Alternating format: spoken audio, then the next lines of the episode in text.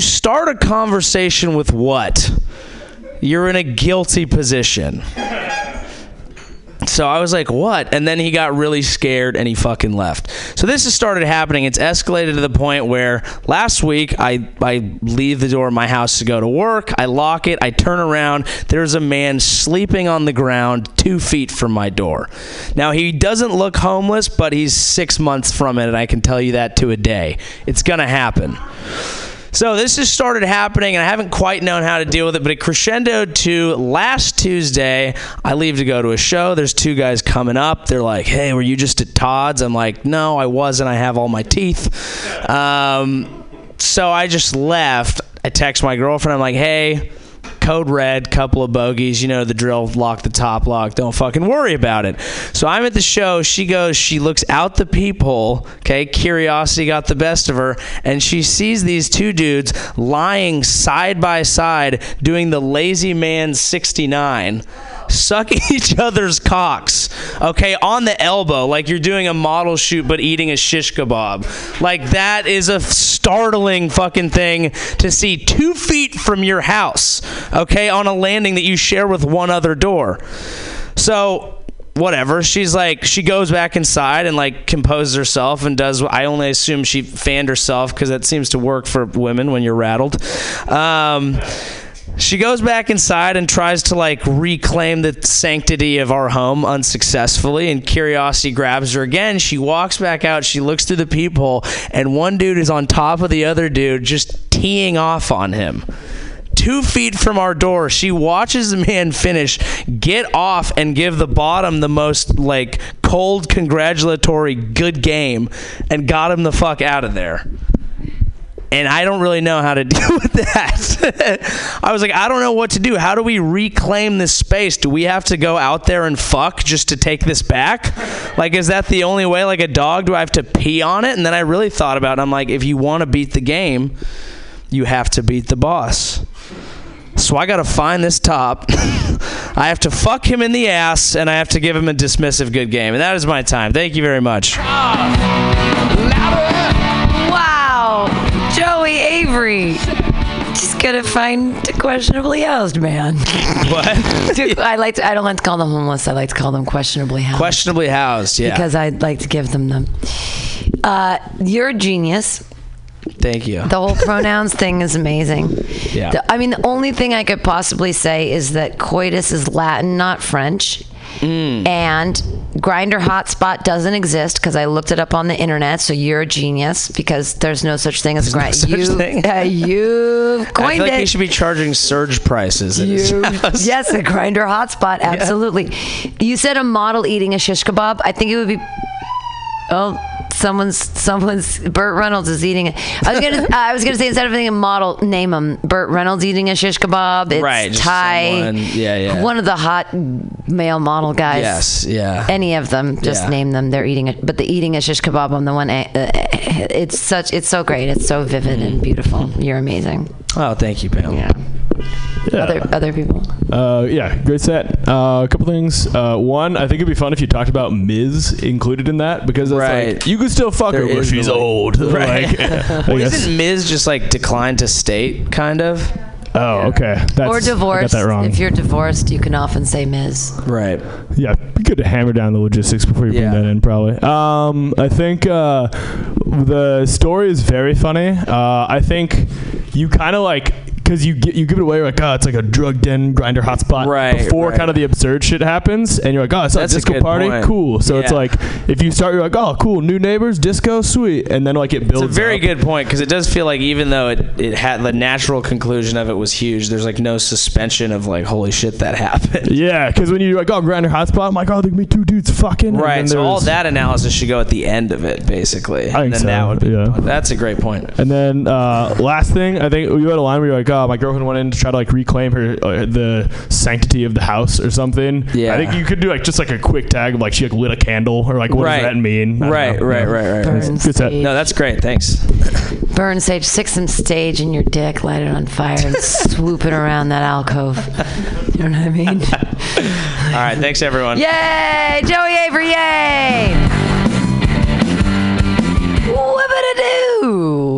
We're about halfway through, everybody. Your next comedian. He was just giving some great comments. Clap your hands in a wild slappy like motion for Pete Ballmer. Hell yeah, sweet. What's going on, guys? Uh, I used to work on a golf course. Used to work on a golf course. I was a caddy, um, which are the little guys with the bibs who carry around uh, the golf bags for the golfers. It was a kind of a silly little job. I think that uh, being a golf caddy is a lot like being a stripper. You know, because you get paid mostly in tips. Um, a lot of the jobs just keeping old men company. You know, like telling them how strong they are and letting them complain about their wife and kids. And in either field, if you work really hard, persevere, and make it to the top of your career, then you're going to be working for Tiger Woods. Yeah, there we go. Oh, yeah. I was excited. I was excited to start being a golf caddy because, like, I like the idea of a golf course. You know, like a bunch of guys hanging around, smoking cigars, shooting the shit, and like making jokes. I was like, that sounds fun. I like making jokes. I want to be in this. Super disappointed. Turns out people on golf courses have bad senses of humor, and I learned this because I was caddying for this threesome one day. And that's the word that you use when there's three guys playing golf together. It's a threesome. Just and um, I think that's very funny. Not on the golf course. They don't think that's funny. So you can imagine how tough that would be. I'm fucking 15 years old. I have to listen to old ass businessmen being like, I'm very excited for my threesome with Theo and Bill today. Balls in the air at 4 p.m. Ha and uh, yeah, so I was caddying for this threesome of guys, and um, I was disappointed in the jokes because the main joke they made would be uh, there'd be like one guy and he would hit a shot and it would not go that far, and then Theo on cue would be like, "Good shot." Is your wife playing with us today? Ah, yeah, not very good. Uh, dropped like 12 of those. I was like, I think Theo's getting divorced or something. Seems like there's some deeper problems here. Um, and I wanted to get in on the joke game. You know, I'm like, I'm a funny guy. Uh, so I was caddying for this guy named Jay Harmeyer, and he hit a shot, and it went way to the right, right? And afterwards, he says to me, he was like, Ah, Peter, you know, nothing, that shot was all wrong. Nothing about that shot was right. Nothing about that shot was right. So teed me up perfectly, golf pun. Because then I said, actually, Mr. Harmeyer, I think that shot was too right. Eh, okay, yeah, yeah. And I've bombed at a lot of open mics before, but I've never had a joke be as poorly received as that one was. I'll never forget. He turns and looks at me. He's like, uh, "That was funny." No tip that day, guys. No tip that day. Yeah. You guys are a bunch of weirdos. I think I think people are getting weirder than they used to be. These days. I think people are weirder. I like that. Yeah, it's good. You can clap for that. Don't feel don't feel ashamed. Uh, I think it's because of the internet. I think the internet makes people weirder because before the internet, if you were the kind of guy who was like every day at four in the morning, I like to wake up, rub olive oil on my nipples, and go. You probably wouldn't talk about it a whole lot. But now that same guy at any point in time is four clicks away from 50,000 other people who are like, yeah, I do that shit too. But I use French onion dip. I uh, I do some weird shit myself. I'm kind of a weird guy, so this is good for me. Um, I got a little life hack for you guys. I do some weird. Um, I here's my weird thing. I peel my fingernails off. I peel my fingernails off, and I use them to floss. It's gross. Yeah, it's gross. Like some James Bond villain shit, but I'm out here doing it. Went to the dentist this week. Zero cavities. Just kidding. Two cavities. I, not a big brusher. Apparently that's a thing. That's a thing. I like telling. That's a fun. That's a fun little joke for me to tell because it kind of turns the room into a mini internet, right? Because after I say that, people come up to me after the show, and mostly women will come up and say like, "You don't actually do the thing with your fingernails, do you?" I'm like, "Yes, absolutely." But then you also get some dudes coming up to me afterwards and be like, "Hey, great set. Also, totally do that fingernail thing too." But I use my toenails. Great for the molars. Great for the molars. Ouch. Yeah, it's gross. Uh, okay, that's all I want to do. Thanks, guys. Pete Balmer! Balls in the air at 4 p.m. Haha. Afternoon delight. I feel like you could You could right. do a little. You could sing a little thing there. I should sing more. Ooh, afternoon delight. I mean, if there's if you're talking about balls at four, I feel like there's just an extra tag after there. Yeah, there's no way not to. Or like, I mean, if there's an early tee off like nine eight, like why four in the afternoon? Like, what are you guys doing? Let's start this day off right. That's true. Yeah. I I, I enjoyed that whole like large simile and metaphor going on there with Thank you. sex and playing golf with the guys. It's I did fun. too. Yeah, Yeah. delightful. You're a good caddy. Thank you. That was not that good actually. Yeah. Um, yeah, I do think that the golf joke is interesting because it's like it's a joke that people who like golf and don't like golf will both be able to enjoy, which is good because sports jokes really can can flip people. Yeah. Um, when you're doing that, I think when you do the the joke about uh, the guy who made like the wife joke and then he's getting divorced, Yeah. you kind of like said it, said that he was getting divorced, and then said he like made a couple other ones. I think you should tell like two or three of them because that way it gives people the like feeling of like him telling those jokes. Oh, and yeah. When you say he's getting divorced, it might hit harder. Oh, something yeah. to try. Yeah, I And like that. Was he really pissed at the like too far right joke? Do you think? Because I didn't know if I like totally bought that. That's fair. He was not actually that. I he, he didn't laugh very hard, but he was not actually that pissed. That's valid. That's Yeah. valid. Yeah. Um, you might, you, uh, you know, I, I'm all about honesty, but you might have to lie there. No, that's good to um, and uh, what was I gonna say? Oh, with the with the toenail one, also, I'm like, I can't believe that anybody does that. The toenails. Yes. Oh, that's a new that's a new thing I've tried today because people do come ask if I really did the fingernail thing, but I was like, it'd be cool if I could wrap that up. What do people really say? Like, people say they do that with their fingernails. Uh, yeah, I have met other people. Fuck. All right. Well, there you go. Life's weird. He doesn't. He doesn't bite his nails. He doesn't know what nail biters are like. yeah. No, the some toenail thing people eat happen, them. Some people do things with them.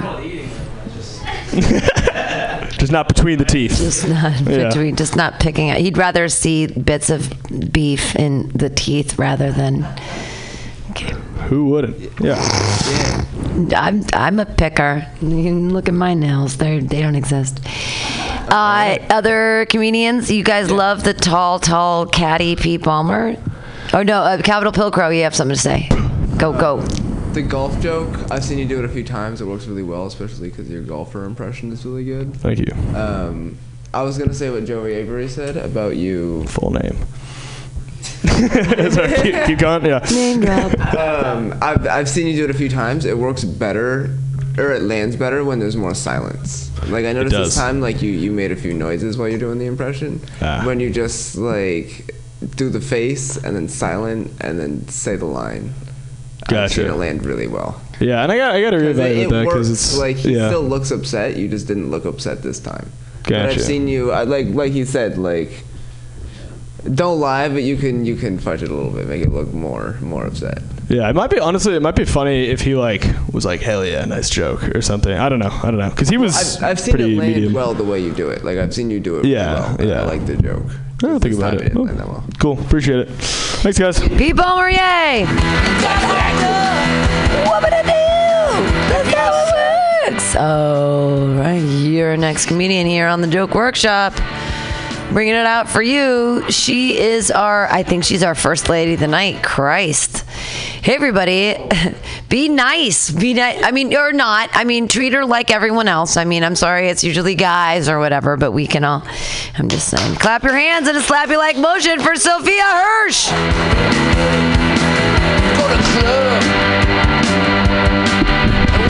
Is Raymond here? Okay.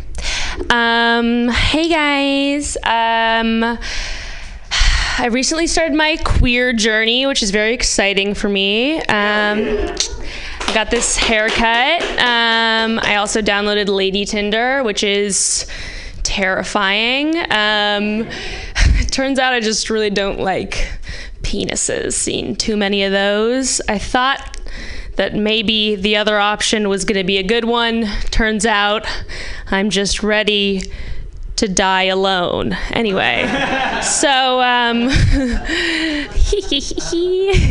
I did see this old couple on the street the other day, looked like a couple of French bulldogs, just like a permanent frown. They were and I was like, that seems like where I want to be. Like, I want to be on the other side of divorced. I don't know, remarried to someone that I touch once a month or so. I want to be able to smoke a pack of cigarettes in peace. No one is convincing me to do anything. They just roll over and mm, remind me that I'm still there next to them. So, uh, yeah, it's going really well, Lady Tinder. Uh, anyway, um, yeah, what's going on? Lights are shining in my eyeballs. That's cool. Uh, my feet are really cold. I'm just going to do some observations about my bodily functions. And um, hell, yeah. This guy's over here. Um, still here. uh, wait. Anyway, um, yep. Okay, I'm gonna, I'm gonna. Sh- oh, yeah, I'm gonna shut her down. I'm gonna shut her on. That's all I got. Yay! Sophia Hirsch! Yay! Yay! Is that your first time? You have to stay at the microphone. Oh, that was my. I think that was my third time. Congratulations! Yay! Hey, your queer journey joke at the top got straight up super laughs from everybody. So, so great job. And is Lady Tinder real? Oh yeah, I'm on Lady Tinder. It's a real thing. I mean, it's just like straight Tinder, except there's women. is it called Lady Tinder? No, it's just called Tinder. Oh, I thought it, maybe it was called Bumble. I just I think I, I think that you can have a joke in there about that it's called some other dating site. Mm-hmm. That it's called or make up a name or something like I'm on Lady Tinder and it's called U-Haul or something. Do you know like there's like there's a lesbian joke in there somewhere, right? Like there's gotta be not to like play on the obvious lesbian jokes like it's called subaru it's called forest green subaru it's the name of the new lady tinder isn't it isn't every isn't every lesbian driving a forest green subaru is it just me am i just noticing all of the stereotypes No, I love it. uh, no, but that was that. I, I enjoyed, but keep keep going. Just keep writing into it. Just don't stop. When you come up with a great thing like Lady Tinder, like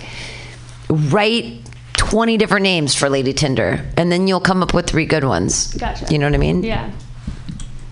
Other people. Uh, yeah, I was also really enjoying your queer journey, and um, I yeah, I was also wondering like, Lady Tinder is that real? And then when you were saying there's some scary stuff there, like go into the scary stuff. I almost wanted the French bulldogs. Like, did they show up on Lady Tinder? Is there you know like on Lady Tinder is just a bunch of U-Hauls? You know like yeah, like show us some of that scary stuff. What do? But How do was- it was French great. bulldogs eat pussy? Like that. how does that Um, work out? Pussies that look like French bulldogs. Right. Pussies could look like French bulldogs. That's Uh, funny. Um. So it's your third time doing stand up? Yes. You already like are so comfortable like I, like you already seem so comfortable, which is like I feel like like half of well I mean I suck at doing stand up, but uh like you're already like so comfortable and it's like cool. Like just uh just whatever you think about, just just write more, just uh yeah, you already tell how. Uh, oh, fuck. I don't know. Just what, whatever you think about. Just like talk about it more. Like you, like you already seem so comfortable right here, right now. Um, just whatever comes to your mind. Just whatever you think is interesting. You already seem so comfortable. I see people that like have a lot to say, but they're not comfortable um, and their jokes don't land. But you're like, I feel like you already, you've already won half the battle. Yes. Um, yeah, just, just, yeah, just whatever. You want, yeah, just, just keep on talking. I don't know, honestly. Like, uh, yeah. Thank you. Comments? He's exactly right. Keep it going, everybody. For Sophia Hirsch. He is he is exactly right. It takes a long time to go up and feel comfortable and you do automatically look comfortable like you have a background in some sort of like performance art. So fucking kill it. I mean, and, and that helps you. Like, there's a lot of people that start stand up comedy and they don't understand how a microphone works. Like, it has these magnets and you have to put it in front of your mouth and they hold it too low or too high or they just don't even deal with it. And then they're like, why doesn't anybody think my jokes are funny? And it's like, because we can't hear you. But those are the, the you're already three steps beyond that. Your microphone placement was great. You were facing us. You have a beautiful face. You had jokes. You were personable. Like just you're funny and just keep writing into those funny things. It's about again finding 30 names for Lady Tinder and then coming up with three of them that you think are actually funny. But good job and come back and back and back and again and again and again. Clap your hands together again for Sophia Hirsch. Yay! I don't think that Mike Evans Jr. is here. He is. He is here. I didn't see him. I'm so excited that he's here. Your next comedian. He has a great show on Sunday nights from 8 to 10 called Old Soul Radio. He is an incredibly talented individual, and we're going to laugh at his jokes right now. Clap your hands wildly for Mike Evans Jr. Thank you. I hope my talents help me out uh, in the rest of my life because this week on Saturday, I cussed out my boss. Barry, my man. Yeah.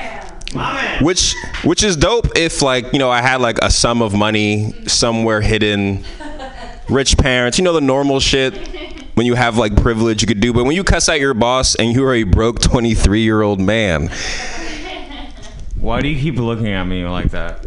I don't know, because you're one of four people in the audience, bro. I can't. I can't necessarily.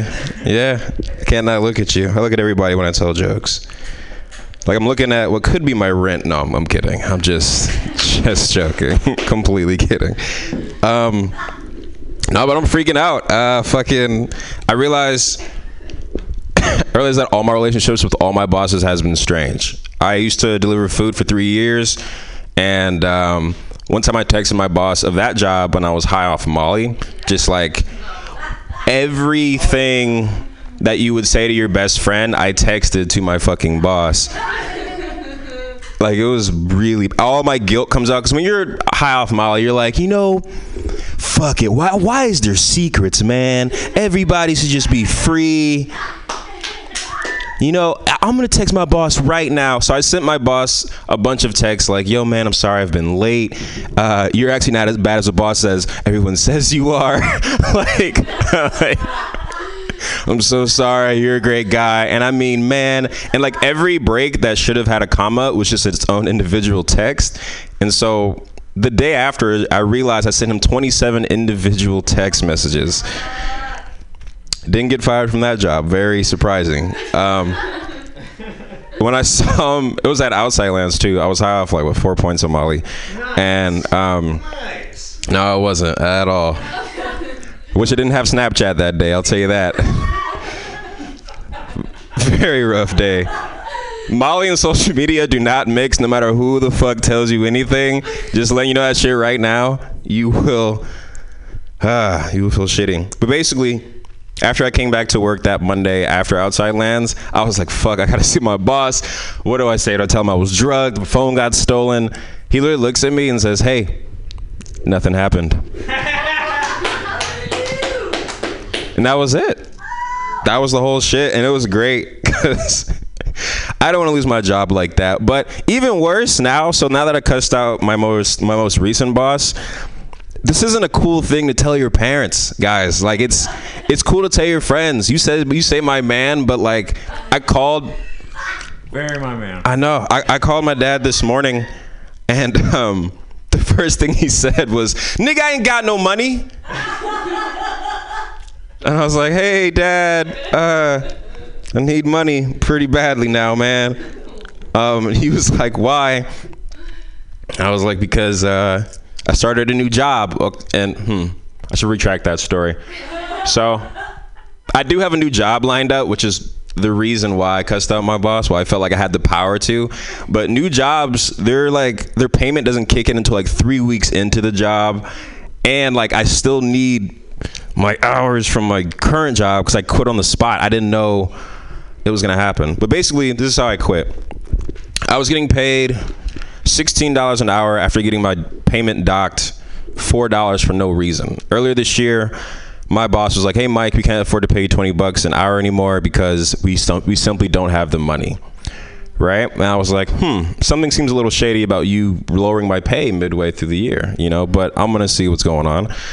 Uh, right after that, five more people get hired, all at higher pay rates than me.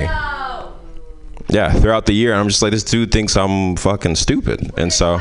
Not no, no, no. man. That's the thing. They're all man. they're all black. My boss is black. All the employees are black. So I can't, you know, there's not that. Um, I know it would have been perfect for 2018. Man, oh man, talk about me too. Nah, doesn't doesn't work. Doesn't work that way.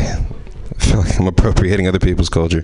Um, but basically, um, he, we had a meeting on Saturday, and I didn't. I didn't go to work that last week because I had a new job line. I was like, fuck it, I'm not going. Fuck my boss. It's all good. And so he yells at me and says, um, basically, he was like, hey, Mike, you ever read the 40 Laws of Power before? I was like, no. He was like, rule number one, never outshine the master. He said that to my face and uh, and my two other coworkers' face, and it was like some of the most disrespectful things I've ever heard in my life. And he was like, "You know, I've never been a tough boss before, but I'm bossing up now."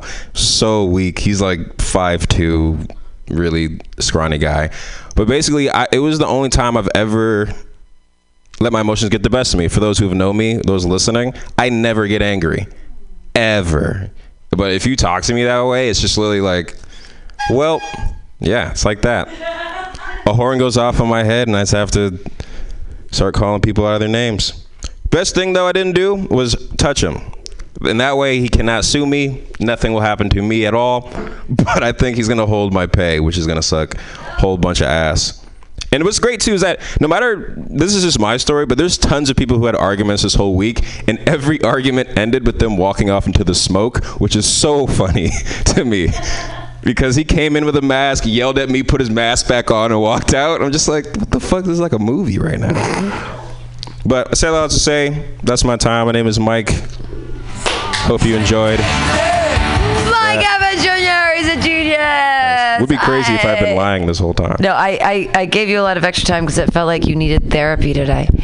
So Yeah. I think that you have a punchline there if you t- tell the story and at the end, like you tell us who you're working for. Because if you're working for like Burger Joint, like something oh, really, really, funny. do you know what I mean? Like you tell this whole story about he's like, don't outshine the master, and you're like, we work at Burger Joint, all right? okay, buddy. Like the I've shined the tomatoes special for you. All right, it's whoop-a-doo. Uh, if you if you do need another job, I have a job for you. Hey. but you have to like working in a kitchen. I work in a kitchen. Where- it's great at Bender, my favorite bar in the whole world, Bender's. There's counter offer. They're looking for a. a uh, it's you do the point of sales super easy like I understand it and but and then um you run the fryer, so it's basically like tater tots. It's really fun, and you're in a bar the whole time, so you get to drink on every shift. Hap- hmm. It kills, and you get half price beers, and you get half price at the bar, so it's a pretty good deal. You only get a minimum wage, but you get all your tips, and um, the only ones you get charged for on the taxes are the ones that come in through the computer. The rest are cash, and it's really great. So if you are, and we're looking for someone right now, so if you're looking in the mirror, I only I said this on the radio too, because I'm like, hey, we're actually looking for someone to counter offer, you know. But I trust I trust Mike Evans Jr. I've worked with him for a couple of years. He has a great show here on Sundays called Old Soul Radio. But back to your jokes. Um, but if you really do want a job, I really do have something we're looking for. Uh, We'll did you this after. did you actually did you actually get fired? Did you quit? You walked up and you quit. yeah, I stood up and quit. He asked me when my last day would be, and I was like, right now. Right now. Yeah, that's Yeah. good. Um, you had said at the beginning, tell a secret. And I was like, I wanted you to ask the audience to tell a secret or somebody. I, I thought it would be fun if you could make the audience, like, if you reveal something really, like, weird and be like, have you got a secret? And like, like ask them. Um, the the Molly social something do not mix. Oh my God, Molly and social, social media, media do don't mix. mix. They That's don't? like the name of a new band or something. I disagree. wicka wicka wicka. Oh man, they're awful. I'm gonna like st- I'm gonna stop talking, but I enjoyed your entire. I just love talk. I I let you go for six minutes because I just enjoyed you ta- talking.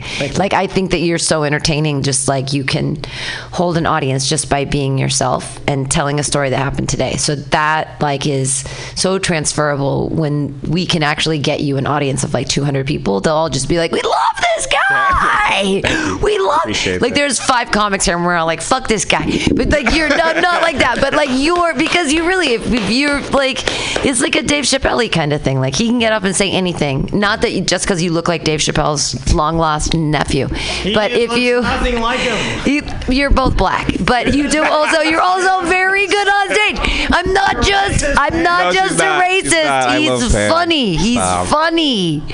Okay, I'm done talking. Uh, oh wait, uh, uh, you you go first. Okay. Um, yeah, I, I really enjoyed your story, and I'm so sorry that it's true. Um, I didn't doubt for a moment that, I, I mean, I feel like everything was true.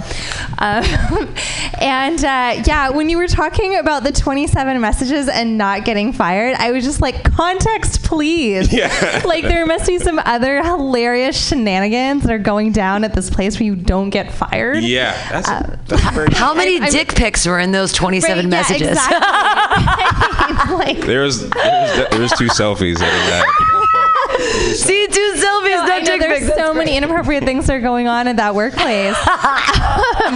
And then when you're saying like I, I'm not a person who gets anyone who knows me, I don't get angry very much. Like, give us some examples of like crazy stuff that you put up with and you didn't get angry because like I know both these jobs. Like it's it's happened. That's that's why you're here. But great, yeah, great set. Really enjoyed it, and good luck. Didn't you? Haven't you worked with children? Because that would be funny to juxtapose, like with children doing fucked up shit That's the job and I got. adults doing fucked up shit. That was the boss I got. Yeah, I yelled Oh, at. that's so oh. funny. So I missed the because kids. you're like, sweetheart, use your words or stop using your words. if you could just stop using your words, I could deal better with your fists at this point. You know what I mean? using your Molly. No, different job. Is her name Molly? Because that would be great. Oh shit. Molly. it's a little Um, girl named Molly, and that's cute. Dude, I think you, I think you got it. Like, Thanks, man. like I love this. Like, I like. It's so hard for, and I'm wearing a. I'm wearing a Ric Flair shirt, so I'm, I'm. It's so hard for me to say that I'm not doing a Ric Flair promo, but also, uh, sorry. Anyways, that's beside the point. Sorry. Um, He's trying to say that you're going to be famous someday, and we don't know why you're not famous yet. I think that is what he's trying That's to say. That's kind of what I'm saying. Like Thanks, I man. like I want to give you criticism, but like you're like if I were to give you criticism, it'd just be like maybe like punchlines, like but that But no, no, no, no! I Don't got get me, don't get me wrong. Like, th- like, don't get me wrong. Like, like the premise. Like, I'm already laughing, but like, uh, the premise. Like, I'm already laughing before there is a punchline, and like, I suck as a comedian, but like, I, I just think you're. Where am I going with this? I think what you're saying, like, I think, is that you're saying as an audience member, you were engaged in what he was doing, and I was too. Like I didn't yeah, even I look just, at the I, timer. I, I just if you work as like a like more more of a little like clear like more direct punchline, I think you're gonna fucking kill it. Like I think you're gonna like there's there's a build up, um, and you're doing great already. Like you're gonna kill it. Just Thanks, uh, just Appreciate just a little little more direct and that and that's not me being like oh i know this much like i don't, I don't know shit but like You know i'm just stuff. saying like you're you're already there but like he is. He's there. he's already he, he I mean, He's a real writer. pam yeah you know he's, he's already great. there but like yeah yeah just like sorry i don't know where i'm going No, with no. Alright, alright. And in, in Europe, this is why you don't allow alcohol We're gonna. uni Well, we don't, and I'm wondering where your whiskey is, and if I have to go around the corner to get it. Put your hands together, everybody, for Mike Evans Jr. Do you guys? Do you want to say one more thing? You can. We after after him we have Aaron Lewis, and, and then that's it. So yeah, or Regina Fletcher, and then him. So we have two comics left. But please give him your comments. We're good. Oh yeah, I really enjoyed it. Um, I'm just curious if your the boss that you texted while you were high on Molly is the same one that you yelled at. Oh no, no, that'd be so great. Yeah, if it was, I was like, that would be a good way to tie Oh, the two incidents together. Talk about an argument. He'd be like, make it happen. Just get high Yeah. Molly again with your new My new boss. boss. or or, or just yell at him. you can make anything up you want because you're a stand-up comedian. So you can just Or take that. both of those stories and stick them together and lie. It's perfectly acceptable. That's true. That was rad. Hey, you're great. Everybody, put your hands together for Mike Evans Jr. We have two comics left. Um, thank you guys for hanging out here at the Joke Workshop. Two comics left here on a Monday. You're next. Another woman. Yes. Actually, three comics left because I'm going to do a set at the end because I do want to work out this new joke I'm working on. Very Pam. Meow. Your next comedian. She's a funny lady. You guys are going to love her. Put your hands together for Regina Fletcher. Yeah, thanks. Uh, thanks so much. Give it up for Pam again, um, and thank you guys so much for sticking around. I always, I always love this joke workshop. Um, so I. I am an age that is squarely between the ages where people want to see any sort of identification. I am 37. It is very far from 21 and is really far from 55. Um, but somehow, so I, I hang out with uh, like very diverse people of a lot of different ages, and I recently got into some like difficult carding situations. My friend drove in from Pacifica my house in San Francisco, getting ready to go out. I've been researching, you know, like what are some cool like events on Facebook, some bars with like, you know, free live music. We find one and she's like, "Oh my gosh. I'm so sorry. I forgot my ID at home. Should I drive back to Pacifica?" I'm like, you are 52 years old, Quinn. No, there is not like no, they are not giving senior discounts. You don't need to like show an AARP, you know, card. Like it is going to be free for everybody.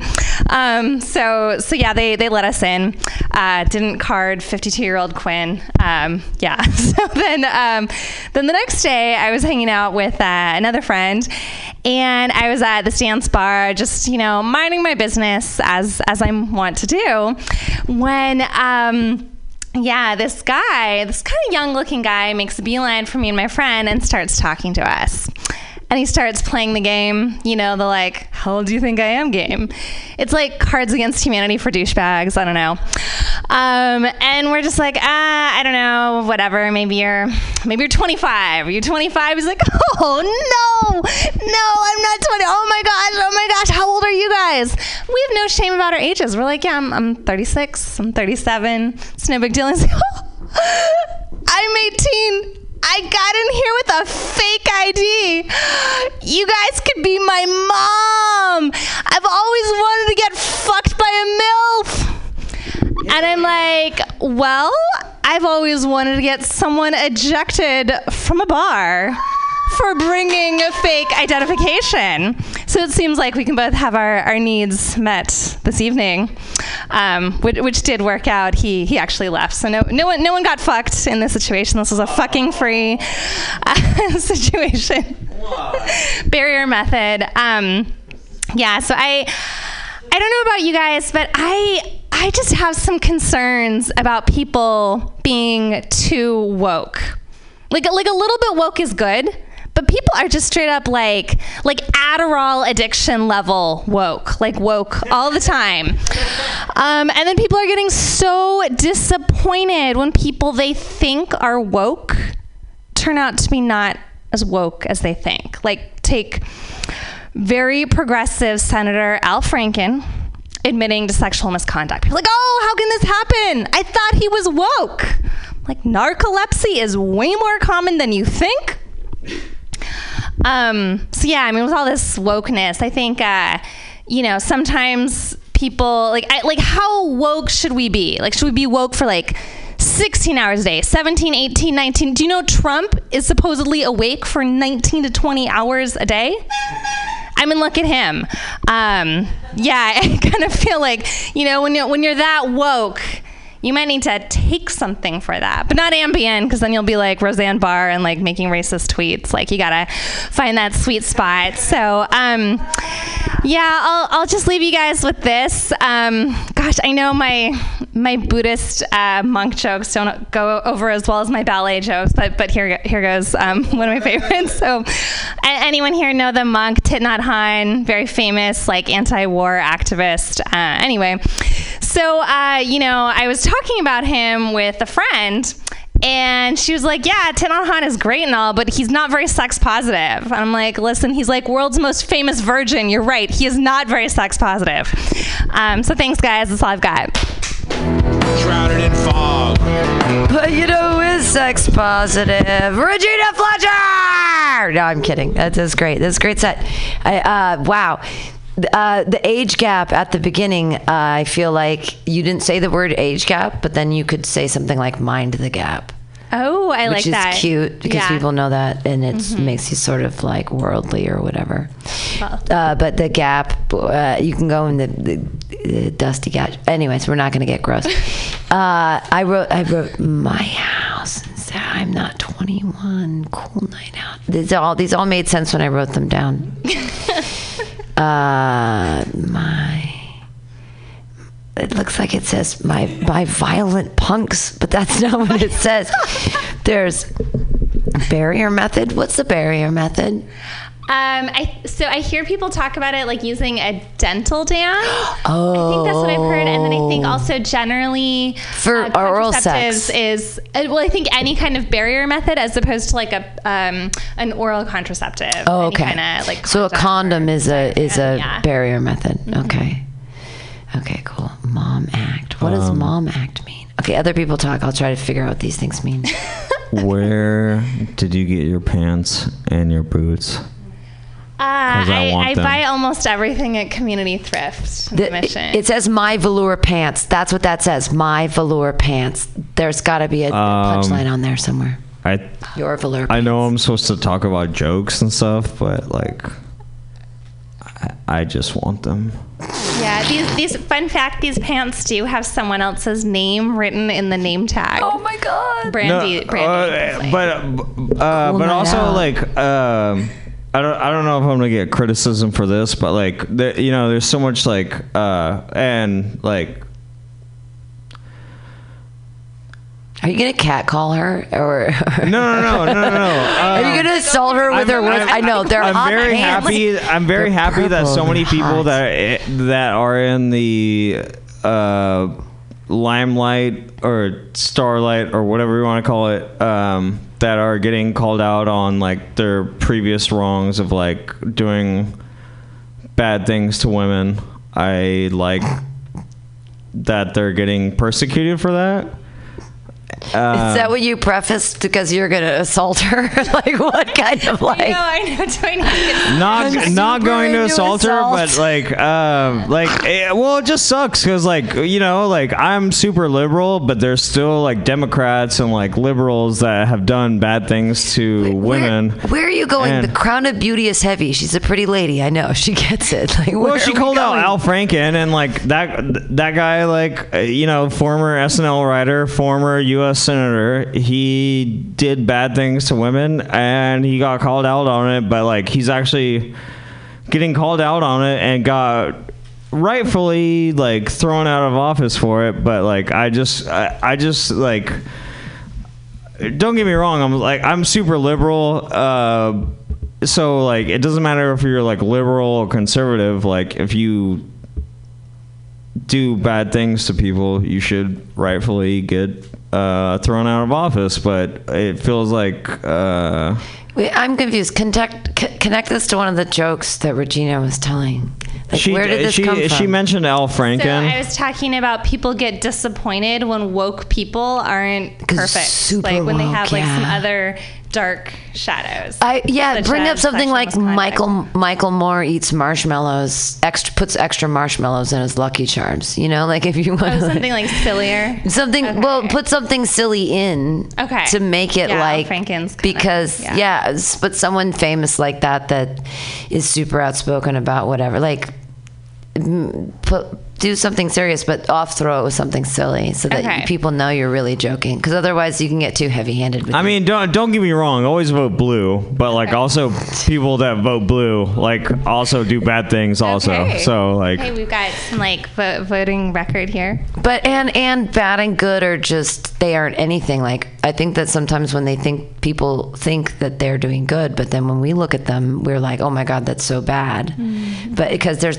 I mean, they have to be thinking that way. Could could I mean, let's not get political, but could have our country be like? Let's I think always they're get thinking. political, I think that they're like- thinking. I think that when people make choices, they think they're making the best choice. Mm-hmm. It just, I mean, and that's what we're making fun of, I guess, as comics, right? Like their context or our context or how we. You, I don't know. We're so off topic. We need to get back on Regina, okay? Great pants. I love the, the pants pants. are amazing. We love the velour pants. Other comments? Yeah. Um, so I also like the age gap story. I wonder if you can add a little bit more by saying like, um, you know, when the guy approached me, I was thinking, yeah, I still got it. Oh, okay. And like, then cougar action. he like, okay. said that you could be his mom, and that's when you realize you don't got it. I, mean, I don't know if you self-deprecation is your style. Okay. but that that's what I thought. Um, Or maybe and- like I've got something. Yeah. Yeah. Not what I want. and I'm, I'm new to, I'm very new to comedy Mm-hmm. but I want I'm curious like you know if you're using a term that's originally African American like woke Hmm, um, like how like I don't know if you're if it's like okay I'm not sure if it's okay to use Mhm. it like I'm also really new so Mm-hmm. and maybe it's just you pushing boundaries um, but I was also thinking that maybe there's a joke that you can make there like oh i'm white is it okay if i like use this the term woke but i don't know if it's Mhm. like something that most a lot of comedians do um, They call that hack. hack Hack is when it's obvious and people do it all the time. But it, it sometimes hack works. So if you if you got it, flaunt it. I mean, you are a white lady. Doesn't hurt to mention it. Mhm. I mean, I we see it. so it doesn't necessarily Not on the help radio. you. I mean, no. Like I don't know if you think it helps you, then use it. If it doesn't, we only get so many words on stage, and you want to use them to the best of your time. Mm-hmm. You know, how many words do you get in five minutes? Make them all count. Yeah. And if there's anything extra, take it out. And if uh, you know they can see you're white, so you don't have to, unless you're being like, "I'm so white. How white are you that I thought 90210 was real?" You didn't Or shove whatever. kale up your ass today, reality. did you? Yeah, I Oh, took I a don't kale eat enema. yesterday. Meow. My cat is a psychic. What? Okay. Um, Any other comments for Regina? Yay! Nice boots. Yay! She has cute outfit on. Yay! He is talking about women's clothing, cat calling. Who knows? Your second to last comedian of the night, everybody, Aaron Lewis. My fucking man. I am so nervous about being up here now because I've just been talking shit to everybody all night. I mean, by shit, I mean like constructive shit. Like, like kind of like a shit sandcastle. Like, I took a dump and I took my log, even if it's just like a watery log, and like build it up into a constructive shit. Anyways, that was not what I meant to say today. Um, what did I meant to say today? Thank you for being here. Thank you, Mutiny Radio. Uh, huge shout out to Pam. Uh, huge shout out to the four people in the audience. I love you guys. Thank you so much.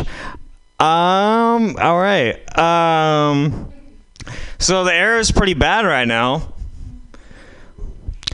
Somebody earlier today, they were like, "Hey, you should really put a mask on." So I put out my cigarette. Um, I undrank the thousands of beers I've drank before. I undrank the thousands of shots of whiskey that I've had. I cracked my spine open, drained out all the LSD. I uh, fucking drilled another hole in my nose. Like I got way more than two. Like I have three because of all the cocaine. But I drilled another one and drained out all the cocaine. Um, and I said, "Hey, I'm gonna die anyway. Go fuck yourself." And I lit up another cigarette and I put all that shit back in my body and I got super high as fuck. Like, fucking hell yeah, let's party. We're all, you know, Drake said you only live once. Wait, is that YOLO? Yeah, I I do Yodo. You only die once. It's not that bad. Like you can only die once. It's not that bad. Oh god. I feel like I should be doing way better on the microphone since I just talked shit to everybody that was on the microphone tonight. But I was waiting patiently. Anyways, uh it's Monday. Do you guys like wrestling? It's Monday night. Monday Night Raw? You guys don't watch wrestling? I thought you guys were comedians. You guys do not watch wrestling? That's Barry, my man over there. Uh, Barry, my man. Woo! Ric fucking Flair. Woo! I didn't like. Oh God. I have material, but I don't. I feel like I don't even need to use it if I'm just like I could just say a Ric Flair promo. Oh, okay. Oh shit. Okay. Anyways, uh, some people, you know, wrestling's fake, but the emotions are real. The emotions are very, very, very real. Just talk to Chris Benoit. Just talk to his wife and his kid. No, that's bad. Uh, anyways, uh, you know, wrestling is like my religion. Uh, I watch it every Monday. I pray for the Undertaker to come back. But uh,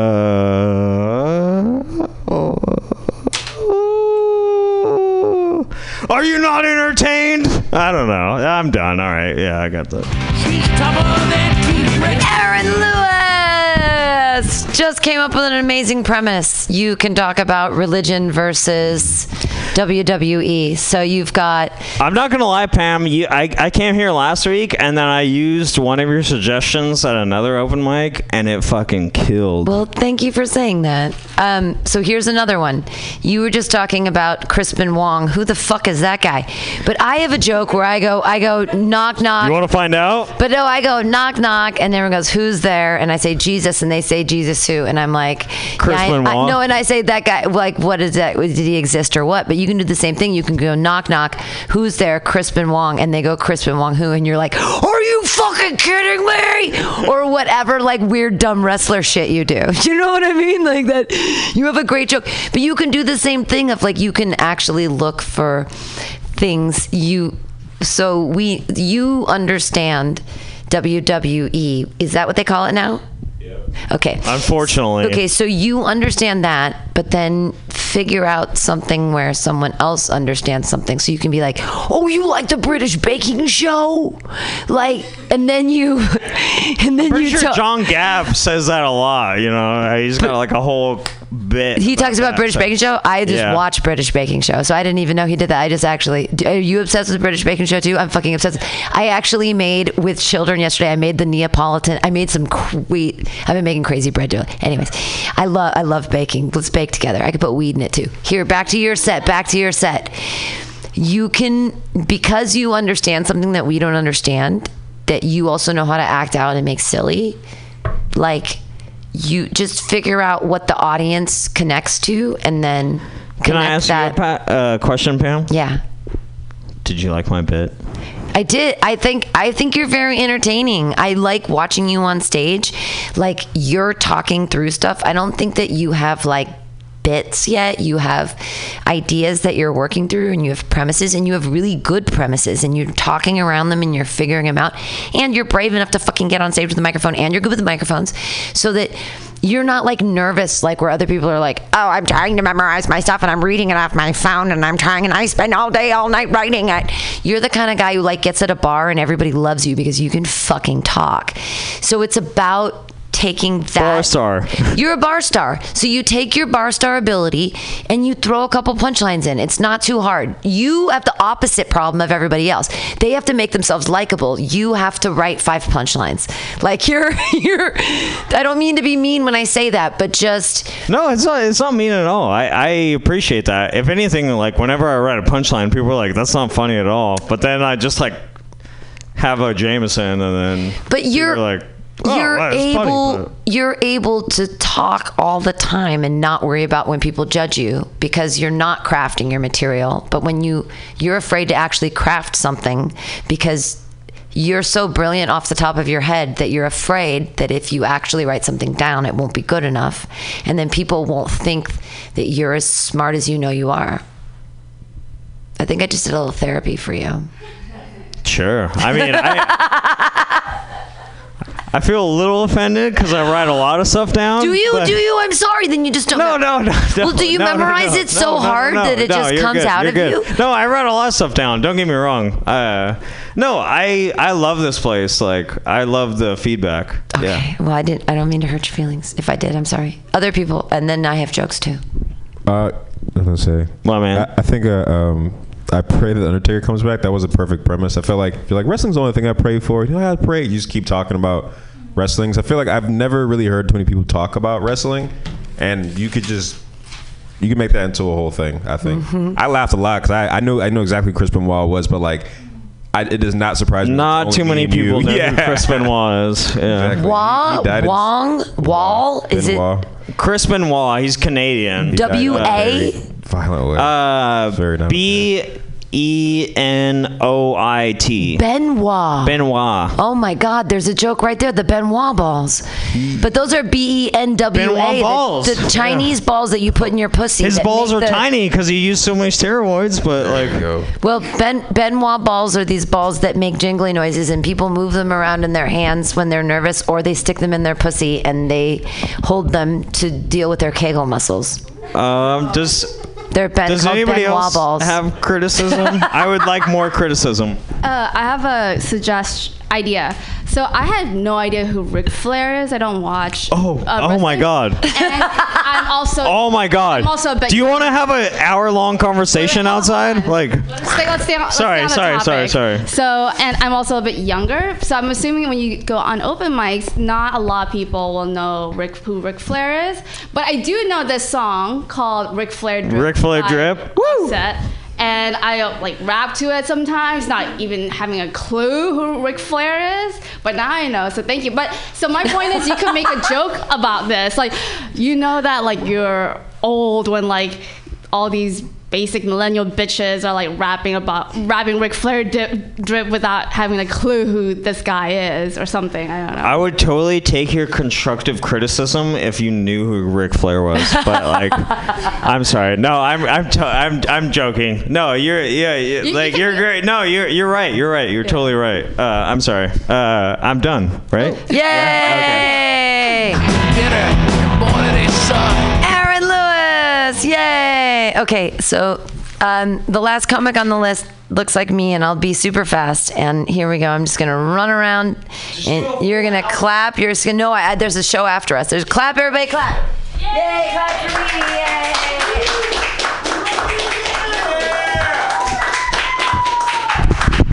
This has been a lot of fun tonight. I've enjoyed it very much. I do have a new joke that I've been working on uh, because technology really bothers me, and I'm not good at adapting to technology because I don't feel like it adapts to me. Now, I really, as a child, I loved my Easy Bake Oven. Did anybody else bake as a child? I also love the Great British British Baking Show. I bake all the time. Man, kneading that bread dough is difficult, and it does. It takes some good upper body strength, and I enjoy it. But I feel like I walk around San Francisco so much, and I'm wondering why we can't like multitask. Now we have some technology called Fitbit, where it doesn't really do anything, right? It like tracks your steps. Now, what I'm hoping for is like if Fitbit and Easy Bake Oven can get together, and it can be like my box oven, and we can actually put it Like, and so what I'm saying is, when I'm walking, like I'm kneading the bread dough, right? Like there's a, so it's in my box, and it's like Fitbit and Easy Bake Oven are together, and we're here, and I'm kneading the dough, right? And then like my steps, my, we're using my own yeast, so it's like super organic and natural and uh, and then I'm walking, and all of that energy gets saved up, and it bakes it bakes the dough. And when I'm on the 27 bus on the way here, I can just ding, like pop out a like a bread. Who do, what what what 27 bus driver doesn't want like a fresh baked roll to thank him? You know, I say thank you, driver, but what I could do is give him like straight out of the oven, like bread roll. And if I don't walk so much, you know, and I don't want to, I don't want to activate the gluten, I can just pop out a croissant. I can just like do a, a rough puff. You know what I'm talking about? British baking show. Just don't activate the gluten. Don't get the window pane in there, baby.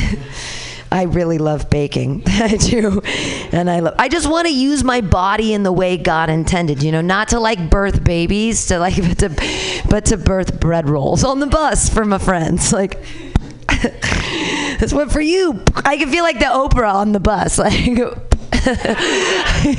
you get a roll and you get a roll. Everyone eats today. I've solved San Francisco's questionably out food problem. That that with my I want to pump my breast milk to make th cheese because I have so much weed in my boob that I don't want to like pump and dump. I want to pump and make cheese to save the That's vegans. very my man. My man. Mm.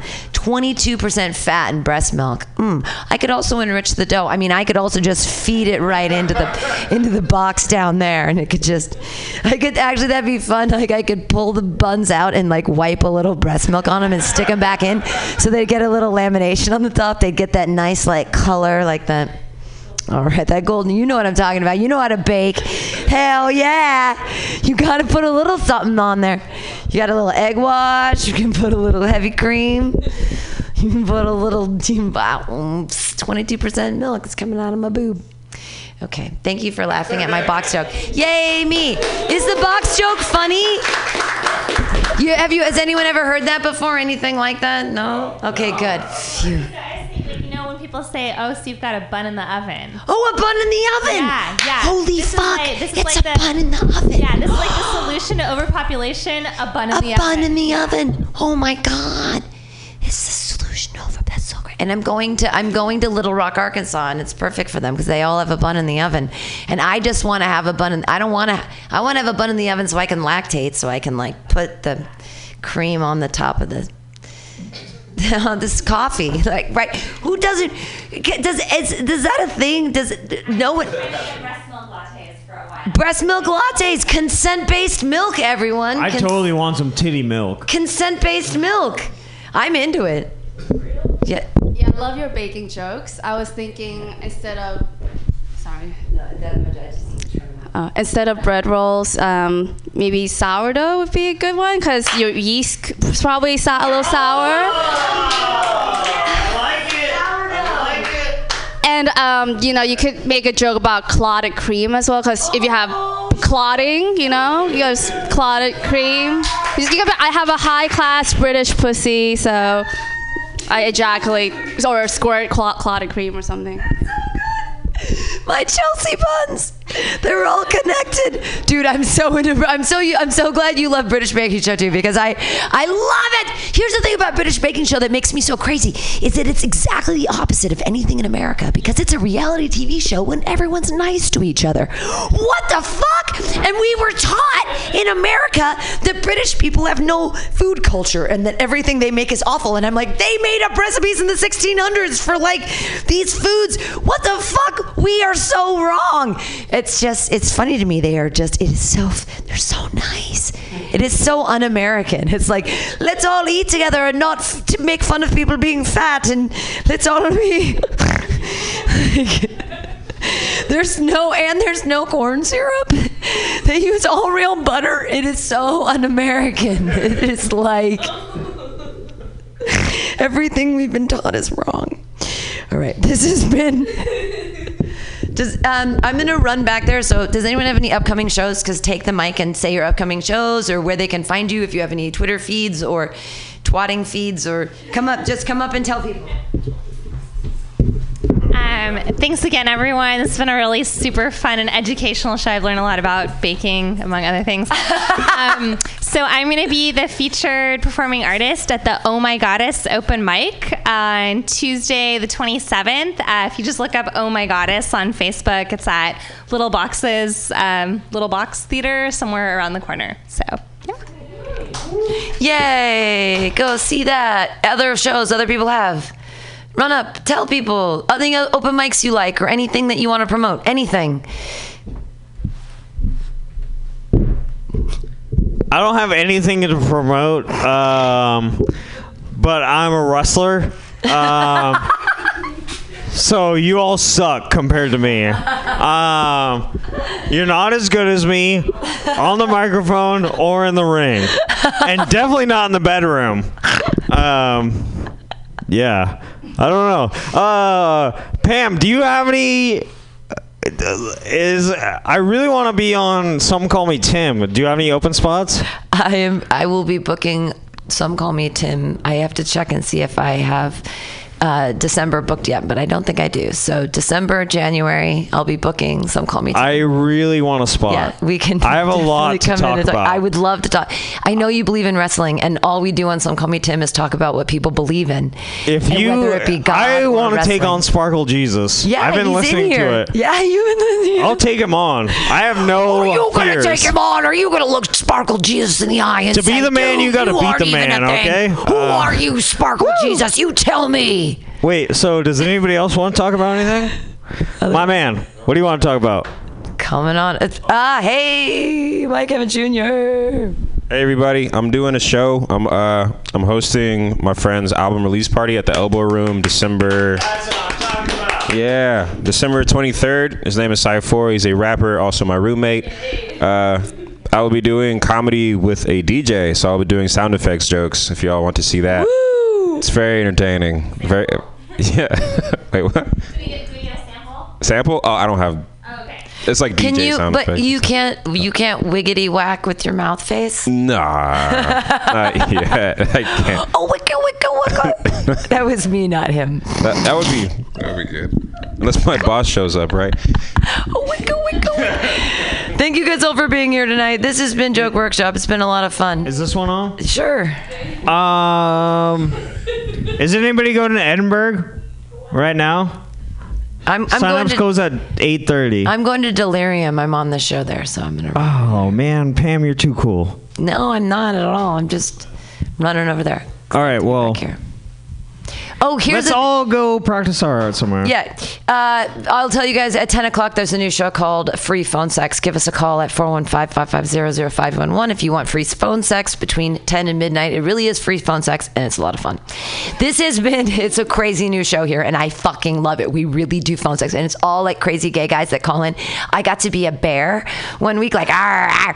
and then another one, I was like a voyeur that was like leaping outside the um, F train, and they were giving each other blowjobs, and I was like, I want to see what's going on. It's been really fun. I was a mom. I knocked on the door. It's really fun. It's free phone sex.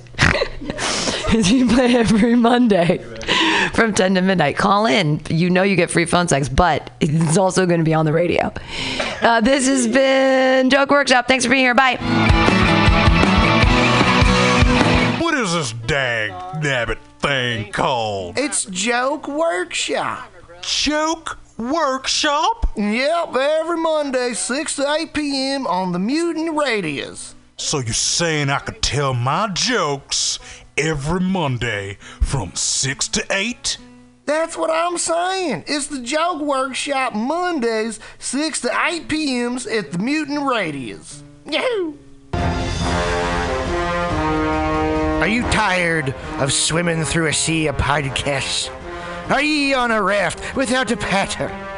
Well, gather around me, sea dogs, and get aboard me pirate ship as we set sail for the seas of mutinyradio.fm. From there, you can captain your own pirate ship as you sail through over 44 different shows for all of your listening pleasures. They've got live comedy to small business advice, LGBTQ friendly to sports, vinyl to gutter punk. Mutiny Radio.fm has the best programming the internet ocean has to offer you. I bet my peg leg on it, or I ain't scurvy shit faced McRat.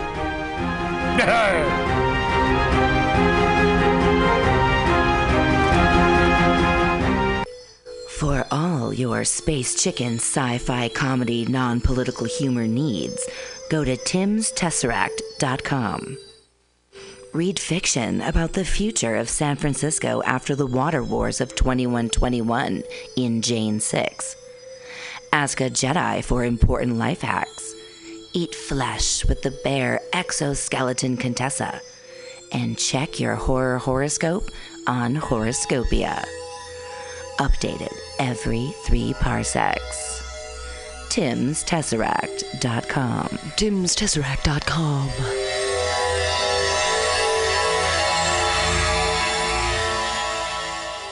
Everybody should listen to Mutiny Radio at mutinyradio.fm. It's a great place to listen to crazy things.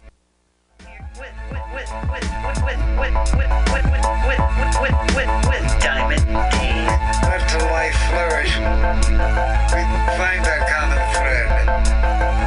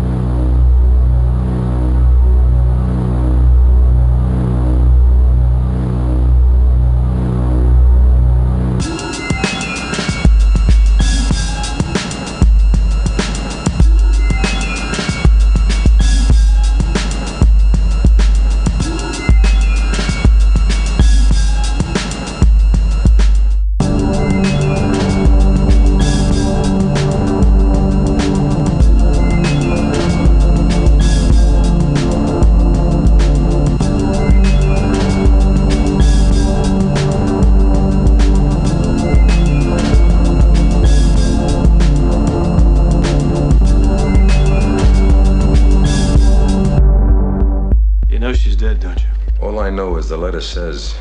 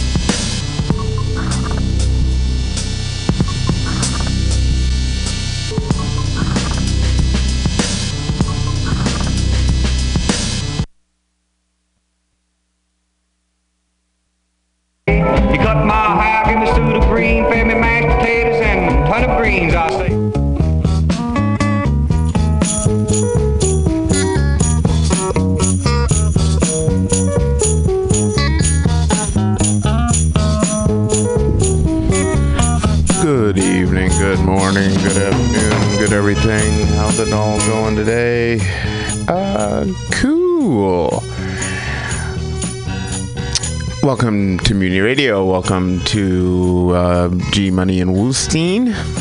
Um, we're gonna do the regular show for the first hour, and I think Paralegal Jeff is on assignment, and he may be here for the second hour. We will see. We will play a little catch up, find out what he's been up to. Um, so let's quick run the uh, the spec, or you know what the fuck, and we're, we'll get the news and we'll pump it out real quick today. All right, here we go. I want you man the way I feel in me. How do you feel? I'm gonna explode. You mean you're gonna explode? I'm gonna explode. Watch out. I'm gonna explode. Like atomic bomb.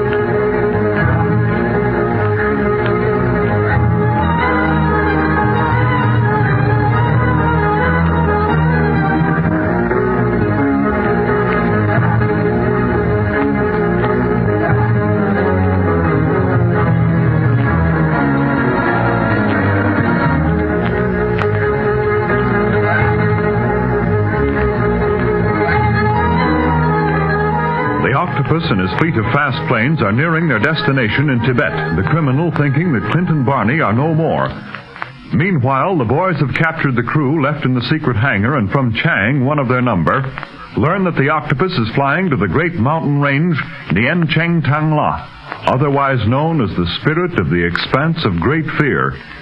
Quickly, the boys lead Chang to a large map of Asia which is hung on the wall of the room they're in and ask him to point out the exact spot where the octopus plans to land. There you are, Chang. Point it out to us and make sure you show us the right spot. Oh, yes. It is here. You would call it the Black Pass. The Black Pass. A good hangout for the octopus, if you ask me, Clint. Uh, yes, get the latitude and longitude of the spot, Barney, while I telephone Ying. I want to know if he's getting the information on that six-passenger monoplane that we're going to use on our Tibetan flight. I'll also let Dr. Kingsley know that we're all right. Okay, pal. Now you look close and make sure that that spot on the map is Black Pass, Chang, and then I'll get all the dope on paper. What can I do, Barney? Sit down and rest while you can, Speed, and you too, Bob. This may be the last time you can do it. Now come close to the map again, Chang, and give me the lowdown. How does your head feel, Bob? Oh, great, Speed. I guess I must have a tough one. Scarcely know I'd ever been hit. I sure hope you can come to Tibet with us. With what you know about engineering on top of what Marsh's brother told you about his surveying plans there, you should be a big help. I hope I can go too. I'm anxious to know what happened to Larry Winfield and if he's alive at all. He'll be there, I'm certain of that. Wonder if Miss Marsh will be there too. Probably. I sure hope she's all right. She's great, Bob. You'd like her a lot. I know I would, Speed. Judging by your picture and by what Larry told me about her. She was as brave as anything on the way over here on the China Clipper when the octopus was doing everything possible to turn us back. And now it's up to us to rescue her. Yeah. You know, much as I'd heard about the octopus and what he did, I never thought anybody could be as much of a sneaking rat as he is. And if you'd known then as much as you know now, Speed, would you have wanted to join the secret police? Would you have wanted to walk into such danger? Wanted to? See, I would have wanted to all the more. I've been talking a lot to the fellas back home when I was there, and we all say that gangsters like the octopus and his gang aren't brave or colorful or anything else. The only color they have is yellow, clean through. The sooner we get rid of them, the better off everybody will be. boy, Speed. We'll certainly do our part to get rid of the octopus. Yeah. Makes me sore that he got away from us this last time. But maybe he'll turn out all right after all.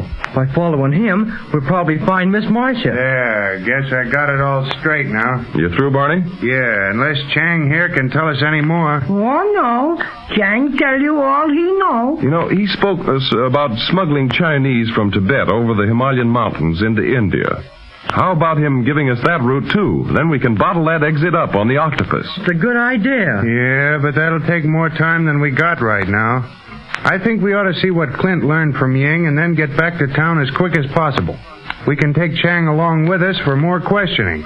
While we're talking things over with Clint, we can leave him locked up in this room. You think he'll stay in here, Barney? Oh, sure. Only way out is that door. We can keep an eye on that all the while we're in the hangar. He wouldn't get far if he tried anything. Oh, no. Chang stay here. Chang want to stay with Polisi now he told Octopus friend.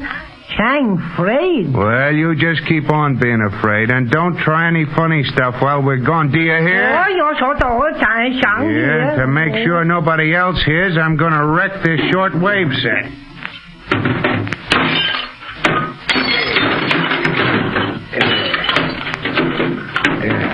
Okay. Come on then, you guys. Nobody'll talk over that set again. Look, the ambulances from Hong Kong have arrived already. Sure didn't take them long to get here.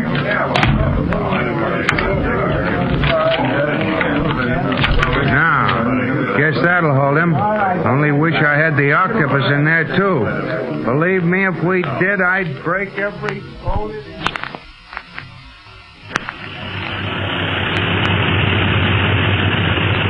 One move. Yes, Master. Call the hangar over the shortwave set. I want to make sure that all is well there. Yes, Master. Is this set on? Yes, I switched it on shortly after taking off. OC1 calling OC23. OC1 calling OC23. Standing by for a two-way conversation. Give the operator time to tune in. OC1 calling OC23. Standing by for a two-way conversation. Come in immediately, please. They do not answer, Master. Hmm, strange. Even if the others had gone, there is always a man by the hangar short wave, sir. I've given strict orders. Try them again. OC1 calling OC23. OC1 calling OC23. Standing by. Come in, please. Still he does not answer. Quan Wu, something has gone wrong. I fear so, Master. What shall be done? Under other circumstances, I would send some of my planes back to the hangar to see what has happened. But now I must hold them to their course. Regardless of what has happened at the Hong Kong secret hangar, we shall continue on to the Black Pass in Tibet. Once there, or perhaps before we reach there, my men shall find a way of letting me know what has happened. Meanwhile, we shall prepare for a possible attack in the Black Pass. Would it not be better to change your course? To go directly to your headquarters instead of to the mountain station? No, I am taking no chances, Quan Wu. And our exit was so hurried that I had no time to make plans, to get in touch with all my Tibetan band. That I must do before setting foot in my headquarters. I want everything to be ready and running smoothly. So that we can begin our operations immediately? Yes, as I said, we shall prepare for a possible attack in Black Pass, but we shall not stay there any longer than necessary. And whoever may follow us, should they learn of our destination, will find the pass windy and desolate. Providing they do not find us there, they will learn too late that their lives are ended.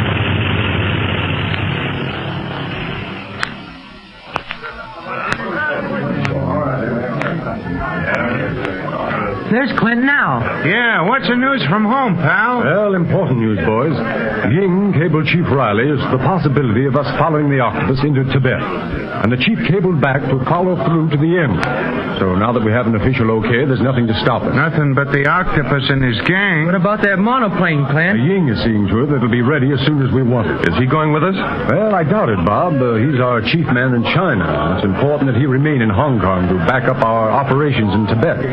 I can't say for certain as to that, however. Depends on what happens before we return to the city. What about Doc Kingsley? Well, he was very relieved to hear from us and so worried over the whole affair that I didn't dare tell him what actually occurred. You know, I wish there was some way of getting him and Jean to safety. And knowing that the octopus couldn't reach out home. You really think you'll take him on our flight, Clint? I don't know. Depends mostly on what the doctor says, Speed. The doctor himself would be a valuable addition to our party, knowing Asia as well as he does and being a physician to boot. It's Jean that I'm worried about. Suffering wang doodles. Seems like there should be some safe place to leave the kid. This trip ain't going to be anything for a little girl. Yes, but I know the doctor would never consent to having her out of his sight. She faced actual death in their home. I think you'd rather risk taking her on the flight than leaving her in Hong Kong. Maybe we could find a safe place to leave her in Tibet. No, if she started out with us, she'd stay with us. If she did come along, however, I'm hoping we might locate Marcia Winfield. Then I could leave both Marcia and Jean in Bob's care, and we could track the octopus down without any worry as to their safety. By the way, Bob said we ought to ask Chang about the smuggling route between Tibet and India. Figured maybe we could nab the octopus gang there if we fail to find them at Black Pass. And sure enough. Oh, uh, where is Chang, incidentally? Back in the office. We locked him in. You know, I don't trust him. Still, he seems so scared that he may have been telling us the truth. You mean all those directions about the mountains called the Spirit of the Expanse of Great Fear might have been all wrong? Yeah, but all we can do is follow one clue or another, Speed. And sooner or later, we'll catch up with the octopus. I see the wounded are all in the ambulances now. Oh, oh yes. you know those Hong Kong police are great fellows, aren't they? Wounded though they were, they were laughing at the bad marksmanship of the octopus gunners. Laughing? What a sense of humor. Well, I guess you get that way if you hang around Hong Kong long enough and happen to be on the police force. Say, Clint, have you happened to find anything to eat around here? I'm getting darn hungry. Golly, it has been a long time since breakfast, hasn't it? I was so excited about everything that I forgot all about eating until Bob talked about it just now. I could use a little grub myself. How's about collecting Chang and scooting back? Back to town for a real feed, Clint. It'll take a little time before we can take off for Tibet, and we still gotta eat. Well, all right, and everything's just about cleaned up here. Uh, Captain Dawes is going to leave a few of his men here to guard the hangar, but there's no need for anyone else to stay on at present. You don't think the octopus might change his mind and come back back here, Clint? Well, judging by his past performances, no.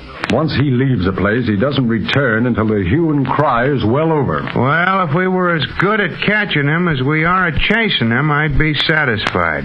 If I'm going to travel, I'd like to do it with a free mind, and I don't think I'd pick Tibet for a pleasure resort. Oh, you uh, want to stay in Hong Kong, Barney? Yeah, we. Huh? Who, me? Are you crazy? Do you want to get rid of me? no, but you're free to do as you wish in such a case as this. Uh, you could stay in Hong Kong, and we'd take a Ying along. Not a chance. I'm staying on until the end of this ride. I thought your curiosity'd get the best of you. What do you mean, curiosity? Don't you know courage when you see it? all right, all right. Uh, Don't get so excited. We'll take you to Tibet with us. Oh, oh, by the way, here we are at the office door. Oh, who has the key? Barney locked it. Yeah, let's see now. What did I do with that Oh, key? Nah, don't tell me you've lost it. No, I ain't lost it. Here, here it is. Come on out, Chang. Hey, hey, the room's empty. Where's Chang? Uh, what? Let's see. He's not in here. Yeah, but he's gotta be. You all saw me lock him in, and he couldn't have gotten out without us seeing him. He's gotta be in there. Yes, but he's not. There must be some other way out of this room. We might have known. Secret entrance? Yes, but we haven't time for that now. Chang will get word to the octopus that we're on his trail just as soon as he can get to a short wave set. We've got to get back to town and start our flight to Tibet before the octopus is warned of our coming.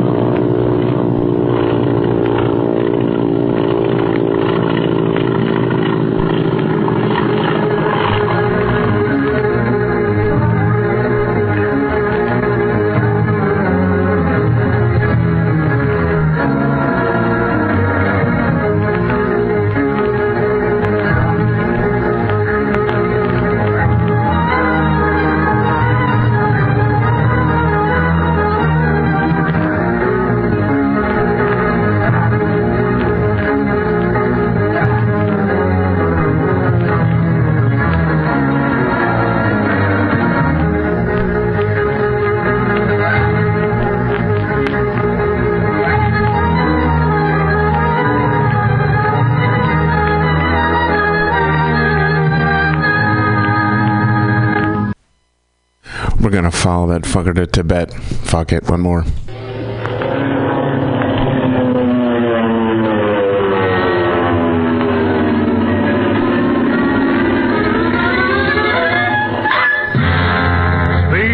Of the International Secret Police.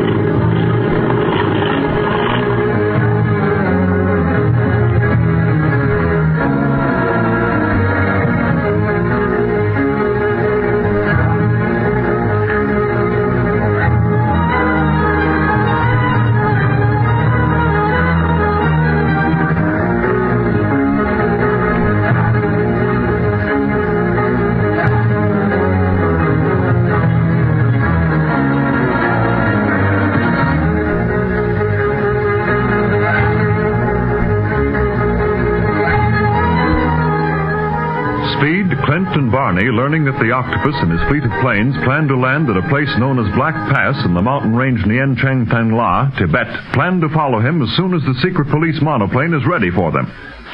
The octopus gangster Chang gave them their information, and when they return to the room where he was imprisoned to take him back to the city, they find he has disappeared.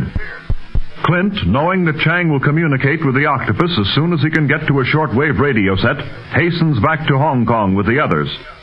We find them at Dr. Kingsley's, temporary headquarters of the secret police. And so, Dr. Kingsley, you can readily see that there's no other course left for us than to fly into Tibet after the octopus. We're going to make the flight in a six-passenger monoplane. A secret police ship, modern in every detail, equipped with a telegraph key, and also a radio shortwave sending and receiving set. Yes, Clint? Now, I'm telling you all this so that you'll know what sort of plane we're flying in, should you decide to come with us. Go with you into Tibet? Yeah, Dr. Kingsley.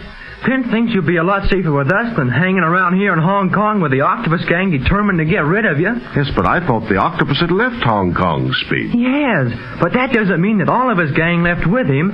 He has plenty of spies around town. And the first chance they get to get back at you for helping us, they'll sure do it. Good heavens, then for Jean's sake, I must leave Hong Kong. Can you get a leave of absence from your diplomatic duties, Doc? Oh, yes, Barney. My position was never exactly an official one, anyhow. I helped the consul and the British authorities in Hong Kong whenever I could, but I'm far from necessary to them or to the government. I'm sure that when they know the circumstances, they too will think it best that you leave. Uh, well, for the time being, at least, Doctor. But, Clint, what about Jean? I can't take her on such a dangerous flight. Well, that's the decision you must make, Doctor. Now, she's traveled with us before, you know, but and has come through some pretty narrow escapes. Now, do you think that you would want to travel with her and without the protection of the secret police now? Well, it's a hard decision to make. How soon would you be leaving? As soon as Ying notifies me that the plane is ready for us to board. I've sent uh, Bob Gilmore to the Golden Lotus for our belongings, the few that we'll take along. And if you go, I advise you to pack immediately. You have room for us? Sure, Doc. There'll just be the three of us, Bob, and you two. That makes six in any language. Li Ying's going to stay here. He's got other secret police business to look after, and we can always reach him by shortwave if we get into any trouble. Yeah, if we're still able to use the shortwave set. Clint, Jean and I shall go with you. It may seem a mad thing to take a child like Jean into Tibet, but with everything considered, I believe it'll be the safest place for her. And I assure you that I'll do everything in my power to help you in your search for the octopus. I know you will, Doctor. Judging from what's happened in the past, you'll come in mighty handy for patching us up, especially Bob. I think it's going to be a great trip. There's only one thing that kind of worries me, though. Hmm? What's that, Speed? I kind of wish we knew where Chang was, and just how soon he's going to tell the octopus that we're alive and coming after him.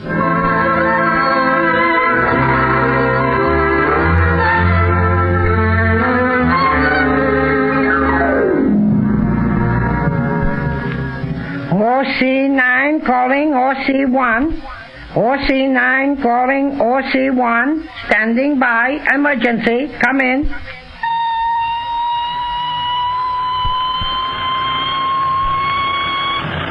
OC1 replying to OC9. Who is speaking? It is Chang, Master.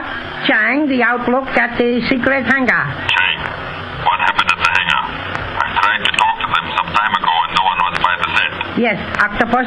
The secret police overcame us. The police? Do you mean Barlow? Yes, also Dunlap and the boy. Speed Gibson. But we left them for dead. How did they live through our machine gun fire? I know not. I saw the whole thing from my post nearby. So soon as your plane were out of sight, they arose and captured the hangar crew. How did you escape? I did not escape, Master. What? When they were all in the hangar arresting our men, I saw the boy had been left with the wounded.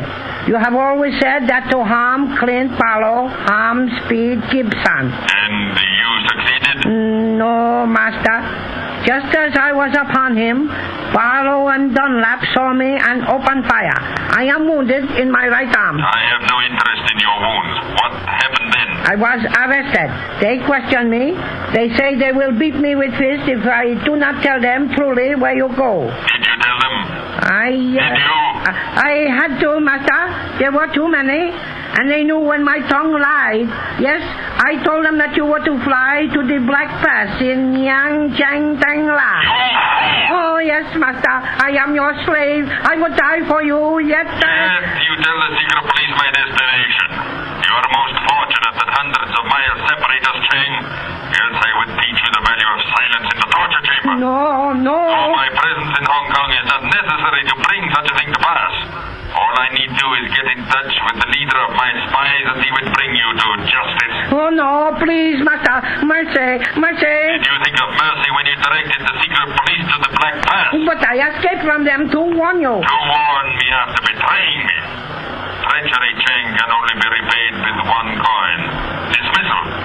Oh. But I might show you mercy if you finish the job you have begun. Anything, master.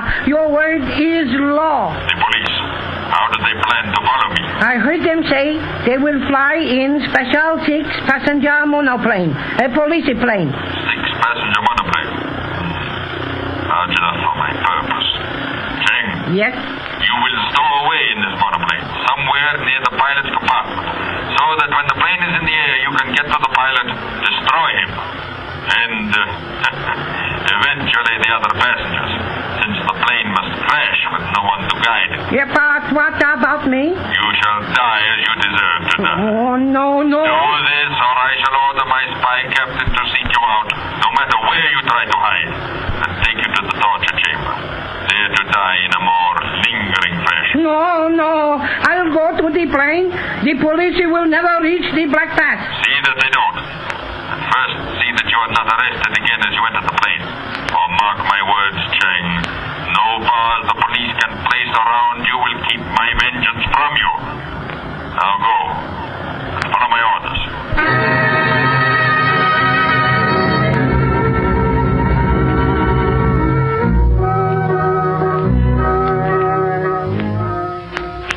Here's the latitude and longitude of the Black Pass on this here paper, Doc. And reading from this map, it ought to be along about here. But that's Ying now. Oh, yes, uh, I'd better answer that. Hello. Oh, yes, Ying, this is Clint. The plane's already in. Oh, fine, we'll be right down. I'm expecting Bob with our things any minute now. What's that, Ying? Oh, yes, the doctor and Jean are going with us. I'll give you final directions when I see you. Yes, you be at the plane. We'll be there within the hour. All right, goodbye. Well, uh, that's that. You still going with us, Doctor? Yes, Clint. The servants have packed what few things we're taking, and I've given them orders to close the house during my absence. Might as well. With the octopus gang using it for a target lately, it needs plenty of work on it to make it fit to live in again. Well, I'll never live here again, Barney. Too much of this terrible has happened in this house. But I'll leave all our personal belongings here under the care of a watchman until we return. I see Bob coming in at the gate with our things. Oh, good. Might as well meet him then. Save time if you're ready to go, Doctor. Yes, I'll call Jean. She's saying goodbye to the servants. Then we can leave immediately. Oh, boy. I can hardly wait to get down to our plane and start for the Black Pass. This is going to be a great flight. And I can hardly wait until we fly back out of Tibet. But you're young yet, kid. You'll learn. You'll.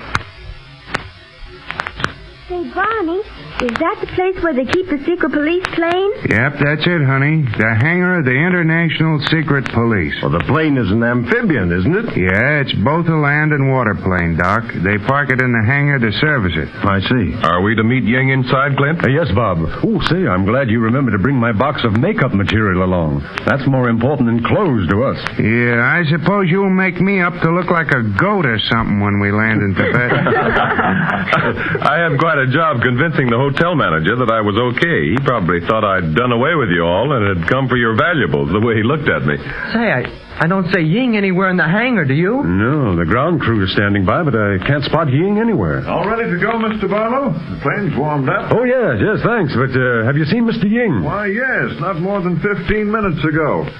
He stayed with the plane while we all went for a bite to eat. That's funny. He ought to be here yet, then. Maybe he's inside the plane. Uh, might as well go over and take a look. I'll see that your baggage is taken care of. We'll start the motors, too, Mr. Barlow. Yeah, spin them, Mike. Mr. Barlow's here. Okay. Gee, that plane's a beauty. Sure is. Guess this flight ain't gonna be so bad after all. It's going to be wonderful, Barney. I'm so excited about it. I don't know what to do. Well, you just do what I tell you, Jean, and don't get in the way. I won't, Daddy. Who's gonna take her off, Clint? I wish you would, Barney. I want to study this map very carefully once we're in the air. Haven't had a fair chance yet. We have plenty of ammunition? Uh, yes, Bob. Ying saw to all that. He also arranged to keep us supplied with more when we run out of our present supply. Well, that's great. I see now why you need a dependable man in your Hong Kong long base. You bet. You'll have plenty of work to do. I want you to work on this map with me. Clint, Hmm? What speed? who's that lying just inside the plane? See in the doorway? Super and Wang Doodles. Would that be Ying? Quick, come on, step on it. No wonder we couldn't find him. I hope he's all right. Don't look all right to me. Oh, dear. Now, you stay back, honey, while I take a look at Ying. I'll get him out of the plane. Here, I'll give you a hand. Come on. All right. Easy now, boys. Yeah, there we are. Okay, do your stuff, Doc. Uh, let's see now. Hmm. What happened, Doctor? Well, he's been hit hard. Possible fracture. He must be taken to a hospital immediately. And any delay might ruin our chances of surprising the octopus. We can't wait.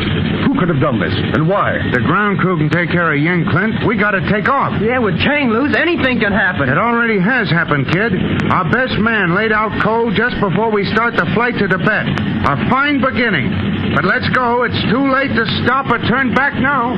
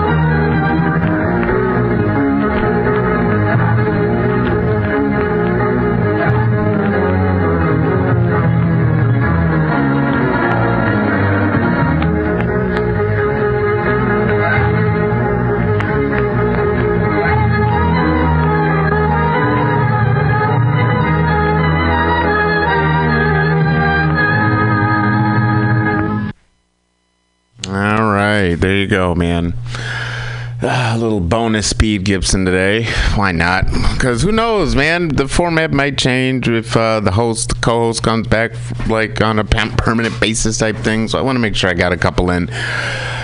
Plus, I don't know. I like Speed Gibson, and the goddamn video game keeps pulling me back in. So I was busy. Anyway, I was busy. That's busy. Yeah, whatever. All right. Um, Naked Capitalism links eleven eighteen eighteen.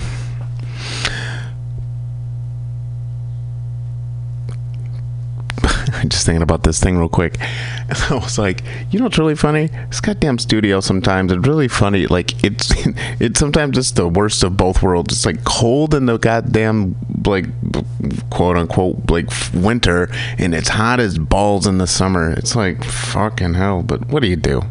I always complain when my hands are cold because I can't. I I can do I can do anything except at the proper speed.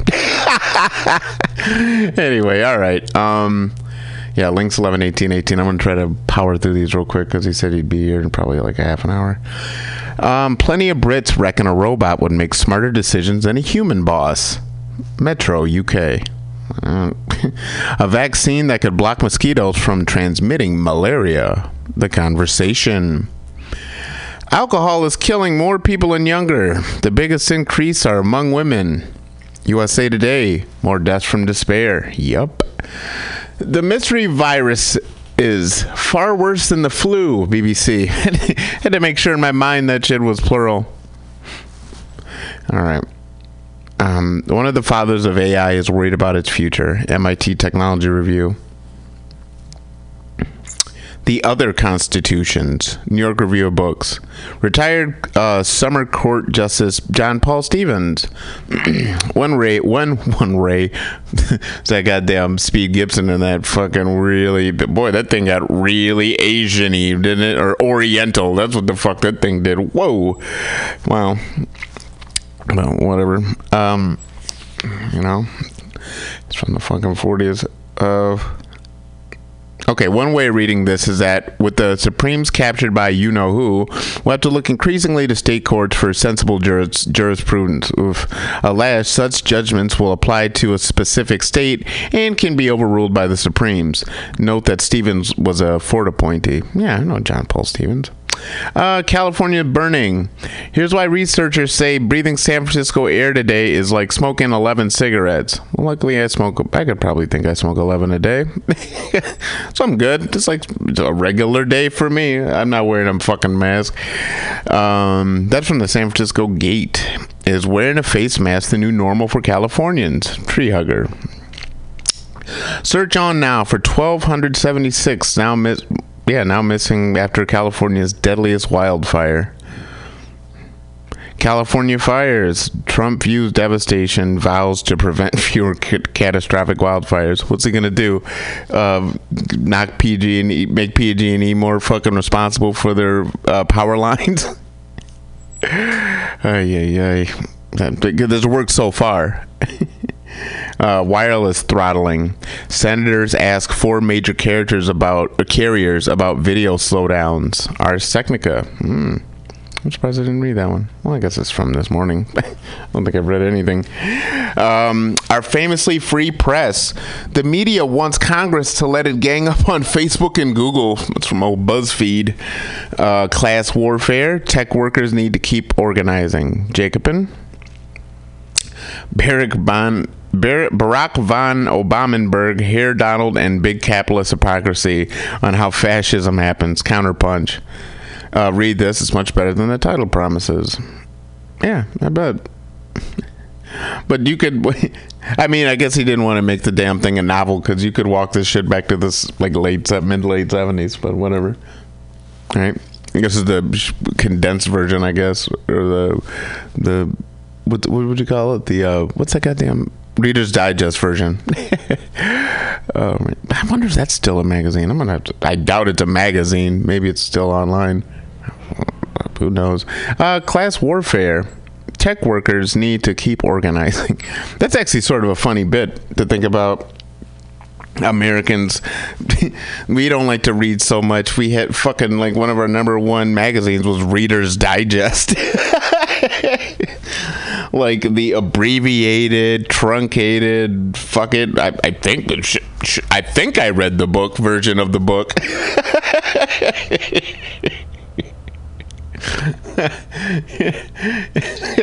Reader's Digest was fucking weird. Anyway, it was like um, oh god, like like move like R-rated movies on airplanes. like, what the? Fu- I think I saw that movie. Like I saw Vegas Vacation on an airplane, and I've heard that that's filled with nudity and shit. I've I've never seen it.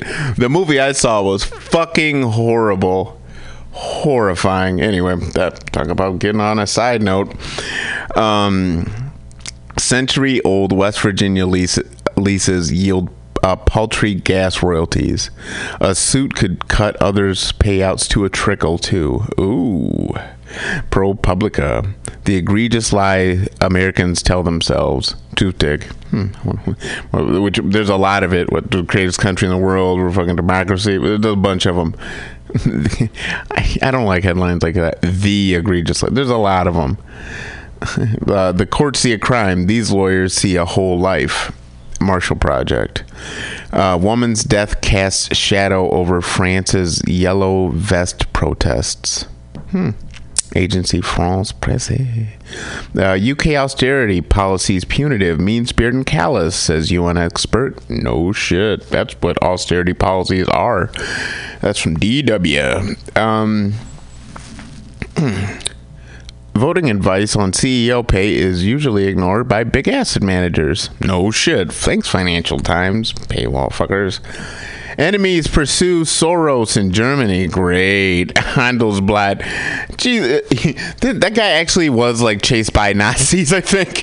And now he's like, in my old age. Wow. Okay. Um, Brexit. Uh, Brexit. Another fine mess.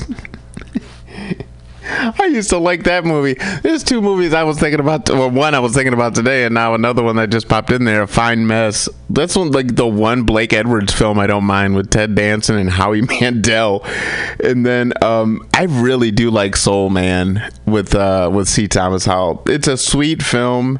It actually has a decent message, and it's got one of the funniest like scenes I've seen in movies. I think it's because it was like one of the first times I've seen a movie like like take a joke and just really stand on the motherfucker, right?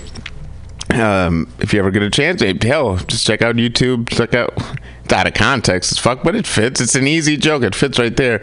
It stands on its own. Is the uh, just look up Soul Man dinner dinner scene, and you'll see. I'm not gonna ruin shit. All right. Um, I'm ruining it, but I don't want to spoil the fun. Um, Brussels won't allow Brexit to deal do over Politico. Oh, an, uh, another fine mess is uh, EUreferendum.com. I thought the song was so stupid. It's a fine mess. You do, do that we're getting in? What? I bet you that's a remake of some old ass movie too, because that's what that dude did a bunch. But whatever, whatever. Uh, Brexit, no question, quote unquote, of further negotiations of Theresa May's deal rejected, says Merkel. Independent from the Sunday Times. what do we want? Now! That's all these fuckers. This is really. oh boy goofy like trout lip picture of fucking what's his name Boris Johnson behind some I'm pretty sure he's important but some kind of pencil nosed weirdo with his hand up talking about their Brexit. They're all a bunch of like fucking levers like in their parliament. Three panels what do we want? Silence. Got his hand in the air like black power. He drops his hand over to his fucking sort of oh, like right over the crown of his head. When on the silence one then he thrusts it back up in the air when they yell now. Boy they they they all the caricature of these assholes boy they, they boy they are they really he's good at making them look like idiots. And they're all melting and shitty and like evil and ugh. Yeah Comics are good. All right, Democrats in disarray. Dems wonder if Sherrod Brown could be their magic man. The Hill, I doubt it. Is Bill? Oh, that was that was my little two cents. Is Bill and Hillary's tourist sideshow the Democrats don't need? Guardian. When you've lost the Guardian. Ocasio Cortez backs campaign to primary fellow Democrats. Politico. I love that girl, man. I that girl is the real deal. All right. Um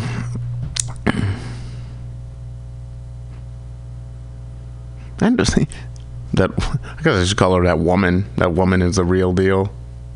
But if I call the guy a guy, that guy is the real deal. I call her a girl. Oh, whatever, whatever. A girl can be fucking pejorative, but like I, you know, I, you know, the way I would. This is the way I'm gonna take it from now on. I'm just gonna assume that girl to women could be like boy to black men. You know, it's a diminutive thing and fucking insulting. So, yeah, I just try to stick with women. You know, fucking work on my language, man. Quit saying fucking all the time. 2018 postmortem. Chuck Schumer caved to Facebook and Donald Trump. He shouldn't lead Senate Democrats. Intercept. Fight to ho- fight for House Speaker explodes in national political campaign. WAPO. Uh, Gilliam or Gillum concedes in Florida uh, gubernatorial contest. WAPO.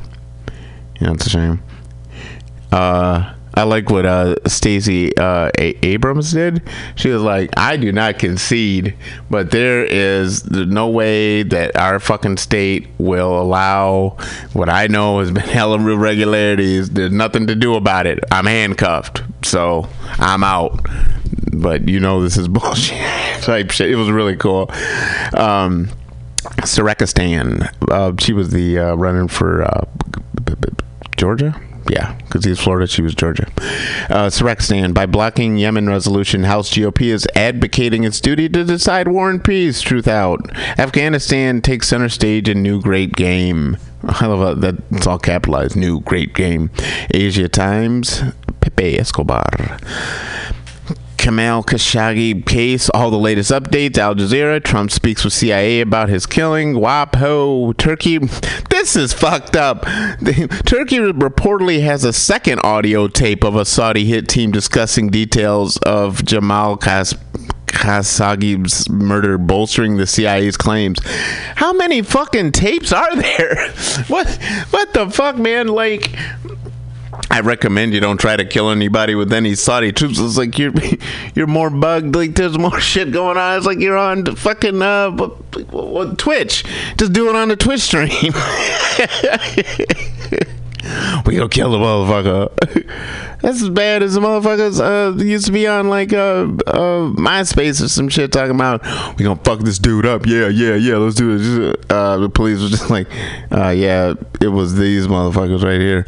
All right, India. India's plan to tackle uh, antibiotic uh, resistance is toothless without a strong public health system. Scroll in. Modi government to propose rules allowing closer supervision of RBI. Report The Wire. Uh, that scroll that in that you know that India. Um, India revives its dream of manufacturing pa- passenger aircraft. Economic Times magazine. Tariff tantrum. Xi, Jinping, Mike Pence trade barbs over trade war at APEC summit while selling visions for regional cooperation. As SCMP. Trump transition. Uh, Big Pharma bankroll pro Trump group as uh, Trump pushed pharma tax cut. Capital of Maine. Uh, David Sirota. Tough on crime, quote unquote. Trump comes out for sentencing reform. American conservative. Uh, new Matt Taibbi one. Uh, Trump's defense spending is out of control and poised to get worse. Oh shit. As the uh, that's Rolling Stone Matt Taibbi. As the Obama DOJ concluded, prosecution for, of Julian Assange for publishing documents poses grave threats to press freedom. Intercept. Glenn, Glenn Greenwald. In